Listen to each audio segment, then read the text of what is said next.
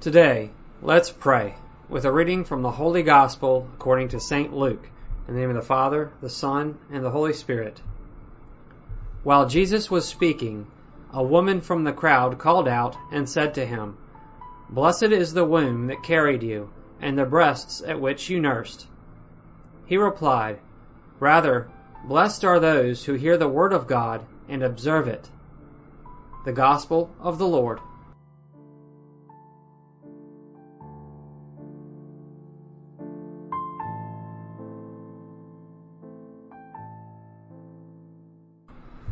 Today's Glimpses of the Gospel is very good for us to do a weekly review.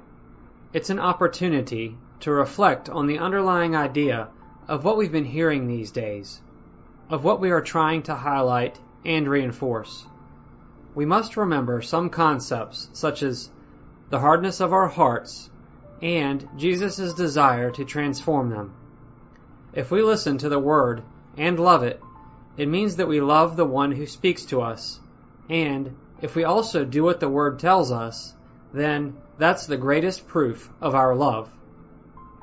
Do you know how to love people, how to love your talents, and how to love things in general? Just as God does, and as Jesus loved, by giving freedom. This is so hard that you don't learn it by studying or reading, or by means of words. You learn it by simply loving and correcting your course every day by letting yourself be molded by the Word of God, which always gives us a new direction. That's why today, Jesus proposes a faith that bears fruit, that materializes in deeds. It's a faith that transforms itself into life, a faith that will give us true happiness. True happiness is to be able to put what we hear into practice. So, let's do the review. Remember that yesterday we said that one of the devil's most common tactics is that of division. The devil wants us to be suspicious of absolutely everything. Not everything that stems from our thoughts is absolutely true, and the devil takes advantage of this weakness to divide, to raise enmity, to make us see evil where there isn't any, to prevent us from seeing good where there is, thus preventing us from enjoying the good that is in life. On Thursday, we wondered what Jesus meant by asking, seeking, and knocking. And we concluded that he wants us to ask for the Holy Spirit, seek the Holy Spirit, and knock at our Father's door for the Holy Spirit to be given to us. How's our prayer life? What do we seek? The consolations of God or the God of consolation? On Wednesday, Jesus taught us the Lord's Prayer. Let's open our hearts to God every time we say His prayer. Pray constantly for all the children of our Father, and especially for those who feel His presence the least. Don't stop forgiving those who have offended us. Keep trying to do His will. Don't let ourselves be overcome by sin or temptation, by trials, and by the evil who wants to take us away from the Father. On Tuesday, Mary chose the best. Martha was good, she was hard working. She chose to do good things, it's true. But Mary chose the best. When we choose the best, nobody can take it away from us.